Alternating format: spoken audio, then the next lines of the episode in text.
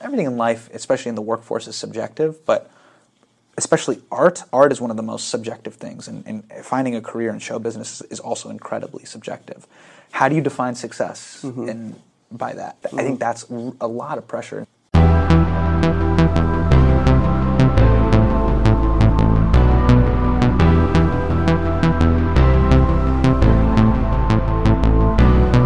Welcome to Candid Insights. I'm your host Sahil Badruddin, and today we have with us Hasan Minhaj, actor, comedian, and the host of the Netflix series Patriot Act.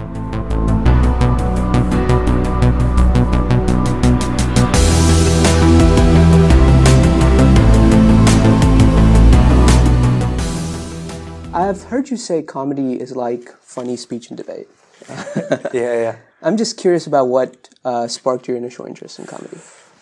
Yeah, so when I was in college, I, I went to undergrad right around the time where, like, where universities were going from, you know, people at home had DSL, but like universities had, would have T3, super, super high speed internet. And um, this is way pre Netflix, but people would use things like Kazaa, LimeWire, and they would just download everything. So it was the first time where, you know, I, I went to school at UC Davis where people would just torrent just backlogs hmm. of everything. I have every episode of South Park. Wow. I have every episode of King of the Hill. I have hmm. every every episode of The Simpsons. Um, I have every stand-up special from Comedy Central, every half hour, every one hour. And so I ended up going into a friend's uh, dorm room, and he showed me stand-up. I, I, I just I wasn't really familiar with the art form. Hmm. And then when I was watching this special called Chris Rock's Never Scared, I was like, oh, this is funny speech and debate. He's presenting an argument, and just doing it in a funny way. Yeah. So the advice you've given to become a top comedian, and I think you got this from Conan O'Brien. Yeah. Oh, yeah. Yeah. Move to the city that does what you want, immerse yourself in the community, rise among the ranks, and then be nice to everyone. Be nice. Yeah, which is huge. But you know, like many things, it's harder than it looks. Uh-huh. Especially when you're going through the process. Right. Right. So I'm curious about what, what kept you motivated and driven when you were in that process. You know, you know what's really great about something like um, stand up, which is so, which is so, which is a live performance um, medium, and uh, it's it's something that you do every night. There's a built-in community of open mics every night. So what I what what got what just kept me going was two things. Like number one, the community. Every night in the cities, you know, when I first started, it was Sacramento, then San Francisco, then Los Angeles, and then finally New York, where I live now.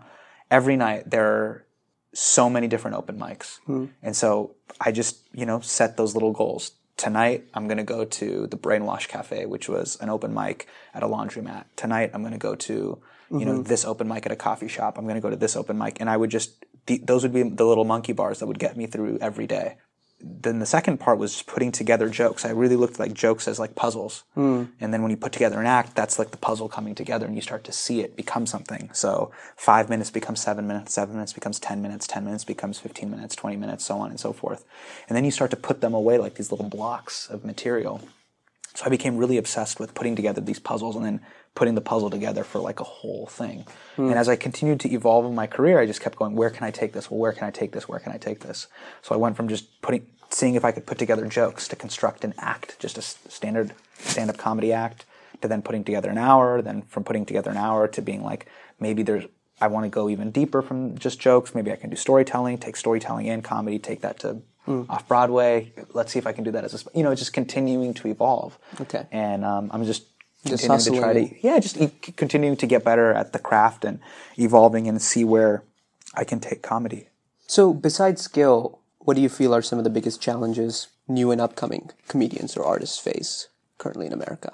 Yeah, I think it's two things. Um, I would say like the number one pressure is, especially for you know artists that you know grow up in communities like ours. There's this huge pressure of like, how do you define success in a in a career where there are there are really no guarantees. Mm-hmm. And look, ev- everything in everything in life, especially in the workforce, is subjective. But especially art, art is one of the most subjective things, and, and finding a career in show business is, is also incredibly subjective. How do you define success mm-hmm. in by that, you know. And there's, you know, sometimes people don't know how to define it for themselves. Sometimes they're defining it the way other people define it. I think mm-hmm. that's a lot of pressure and something I struggled with when I was a young artist. Mm-hmm. You know, what does making it mean? And then the second sort of thing is while you're dealing with, you know, this sort of struggle, grind, and climb, like, how do you stay true to your own voice? And how do you find your voice hmm. and cultivate that? And there is a little bit of like, you have to immerse yourself in the community, but you also have to like really get things to be really quiet and really think about, okay, what do I want to say and what do I want to share with the world? Yeah. You know, especially when you're coming up, you really want to be like your role models. Mm-hmm. And you really try to emu- emulate them. And then, you know, as you continue to evolve and grow, you start to realize, look, I, there's only one me, and I really have to refine and hone and find my own unique voice. Yeah. And that's something a little more personal. As you hustled your way through this, Yeah. there were times, I I know you've spoken publicly, where you've said your parents didn't always support you until you made it, right? Right, right, right. What advice would you give for the guy who's hustling, who's struggling, but, you know, there's certain hurdles in certain cultures, right? For example, there's less appreciation for arts or music or comedy as careers. Like Yeah. you said, there's no tangible metric, right? Even advice on how to have that conversation with like parents and peers. Yeah, I mean, look, there there there does come a point I think for every artist where it's just you just have to burn the boats.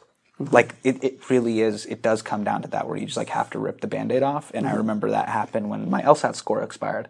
I had to mm. have just like a really, really just like rough conversation with my parents. That was a real thing I had to go through.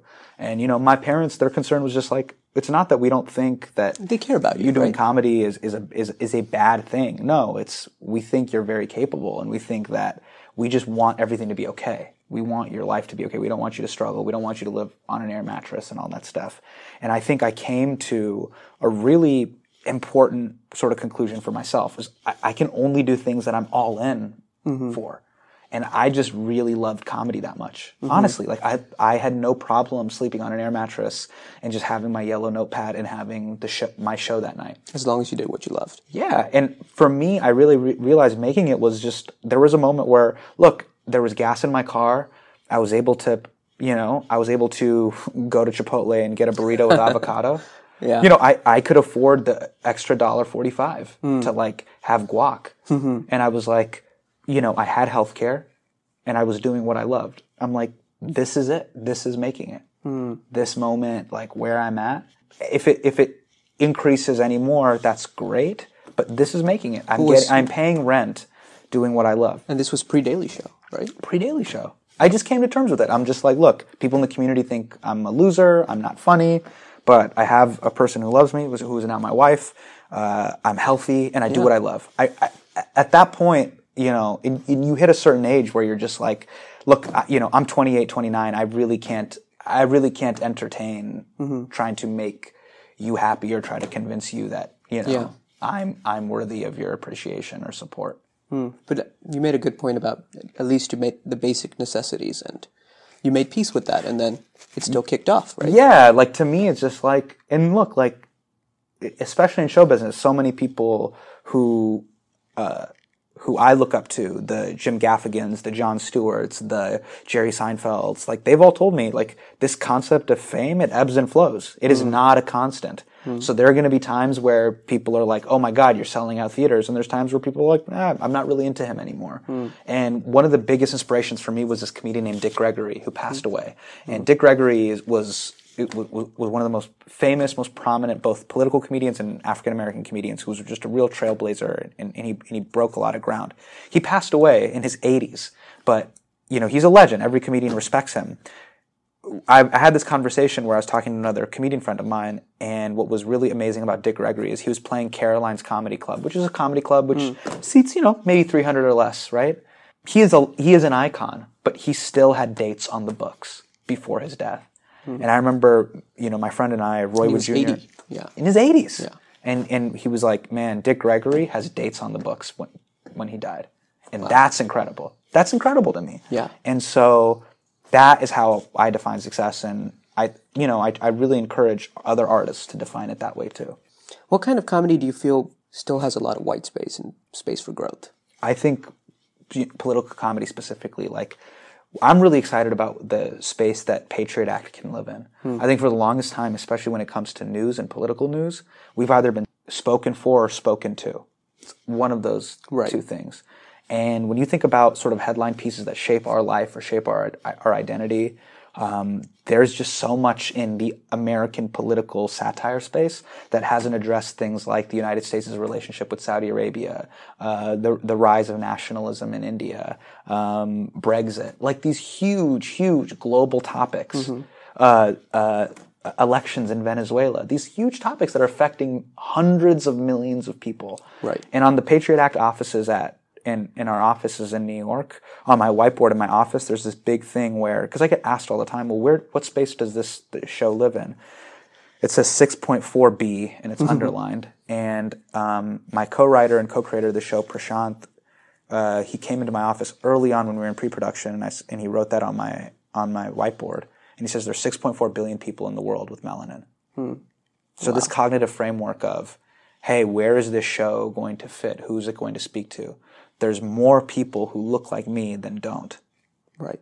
So, in fact, the conversation should be towards any other late night host. How are you going to relate to those 6.4 billion people who don't immediately share your frame of reference or, or way of life or understanding or perception of the world? That's the white space. I, I think it's going to be really. And it's actually not the white space; it's the brown space. Yeah. but then how do we prop these people up? How do we encourage them to see that they can make it? And we have such a diverse group in the world. but Yeah, still- totally. But aren't but don't you think we're seeing it right now? Yeah, I think Yeah. it's the rise of it. Yeah, I think, and I think it's awesome. I think it's it's every per it's every seat that's filled at every show. It's every retweet. It's every like on Instagram. It's every time people sit down and watch and share these videos. It's spreading and it's inspiring people, and I'm really excited to see like I just see the breadth of talent.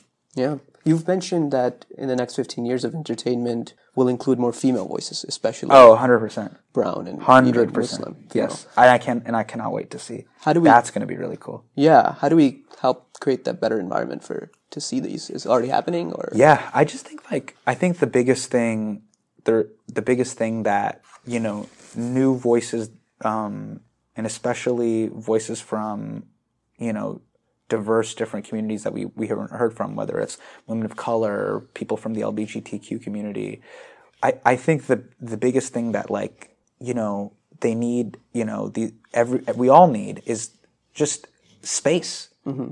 They need to be included in these in, in like the bills on comedy shows or in the writers room and having inclusion that way gives them an opportunity to shine mm-hmm. A- and my biggest thing is like a dude is to just get out of the way and let them share their stories and be great that, Yeah. that that's one of the biggest lessons that I've learned hmm. and to be, do everything that I can to clear to to make space listen and contribute So going back, there's there's a tendency, especially when performing comedy, to use like self-deprecating humor. okay For example, for South Asians, people use like Indian accents, Right, like right, right, the right. Apu syndrome, right? Yeah yeah How do we go beyond that? Yeah, like to me, it's uh, are you laughing like at me or with me? So like the you know the way like you know a common trope in in all forms of comedy is high class low class. So like there, you have the protagonist and the joke, um, and something is happening to the protagonist. Some outside external factor outside of the race hmm. is happening to them. That or maybe because of their wa- race but there is something that is happening to them that where they they are the victim of circumstances. And we've all felt that. You know you're walking on the road all of a sudden you know bird poop lands on your shoulder. We've we've felt those those Yeah. moments before right? Right. or you're you know you feel like you're walking in into a door and it's not a door and it's just a window and you face plant like Mm-hmm. why are those things funny it's and i think it's because people find it funny that hey you, like you were embarrassed because i think we've all felt that way before Mm-hmm. Right. um, so my thing is is that like I want to tap into the human condition, and I'm totally okay with like self-deprecating humor as long as it's tapped into that, and it's not linked to just something where you know you're gonna you're gonna just laugh at a stereotype. But I feel like some of these racial and ethnic stereotypes sometimes amplify them rather than. Do you think it's getting worse? No, I think it's been the same. Uh, oh, really? Like it's it's sort of stayed the same since like even the '90s. There's still. I think of- it's maybe getting a little bit better because I think people are recognizing it more. I mean, the Apu syndrome, there was a whole, I think I'm sure you saw. the documentary. Yeah, yeah, yeah, documentary. right, yeah. So I think there's been more recognition of it. Yeah. But you're saying are using in the positive sense versus the Yeah, or ju- or yeah, just you know, like how do I just tap into the, the everyday human condition that everyone knows and feels? You know, those those common emotions of like pain, love, loss, anxiety, fear, uh, embarrassment. Like those are things we all human feel. condition. Yeah, And that's human it. feelings. Yeah. I, I believe there are young people in the South Asian Muslim community who Uh-huh. who look up to you as a role model. Uh, what kind of responsibility now do you feel like compared to many years ago of defining yourself as part of an identity? Do you feel responsibility? Do you feel like you can give lessons to that as people do look up to you? I definitely, you know, I definitely feel like super humbled that people would consider me to be somebody that they would, mm-hmm. you know, look up to and, and, and admire and all that stuff. It's definitely a lot of pressure. Yeah. And there's definitely feelings of, hey, you can't mess up because people people are watching, people are looking at you, you know, and people people maybe turn to you. Um, and Great power comes great responsibility. yeah, but you know, I talked to Jon Stewart about this, and I was like, "How do you deal with stuff like this?" Yeah. And he said, "Look, like, uh, make no mistake, there is no one song, movie, or joke that will change the world. It is my job at the show to to do the best possible work that I can, mm-hmm. and perhaps that that provides some clarity or some respite, mm-hmm. some relief to your life. Yeah. That's it.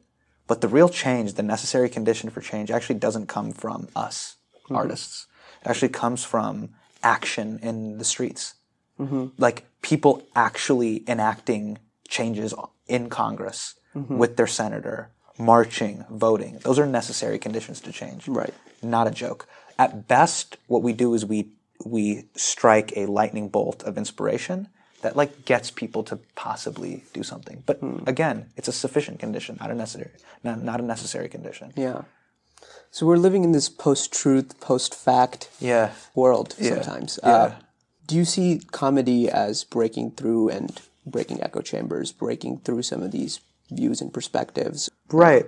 You know, look, like I think you, you know, we're yeah, we're living in a time where like reality itself is up for grabs and it's really scary and terrifying. Mm-hmm. But the closest thing that I I can see to trying to sort of figure that out is to hit people in both places, sort of hearts and minds. It's why like with some of our act structure that you saw tonight, there's mm-hmm. stats and there's values. Mm-hmm. And I acknowledge that. It's like, hey, look, I'm, I'm showing you all this stuff, but it doesn't matter. I'm giving you a rational argument to an irrational, Irrational fear. thing. That doesn't. That doesn't matter. That, that means nothing. We've all argued with people on Facebook. Yeah. It's not gonna. It's, an not gonna- emotional it's not gonna thing. work. It's an emotional thing. So that's why I do both. I'm, I, mm-hmm. I want to address both. Mm-hmm. The values part, the heart part. Hey, I just feel this way. Mm-hmm. This is just what I feel, and then also hit you with with the head stuff. Right. And I think comedy gets the mixture rather than hopefully the, a lecture, hope- right? hopefully yeah, Yeah. hopefully but look at the end of the day like if if someone doesn't want to change they they can't again like all I can do is just do the best possible work that I can. Mm-hmm. And I think sometimes people are just like, well, comedians, why can't you solve this all? And Mm-hmm. it's like, hey, man, we're all doing our part. Mm-hmm.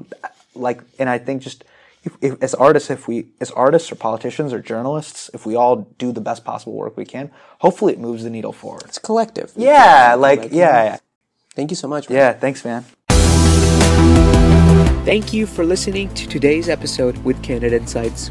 If you enjoyed it, don't forget to subscribe or follow us on social media for updates on future episodes. If you've already subscribed, please leave us a rating or review. It does help new people find the podcast.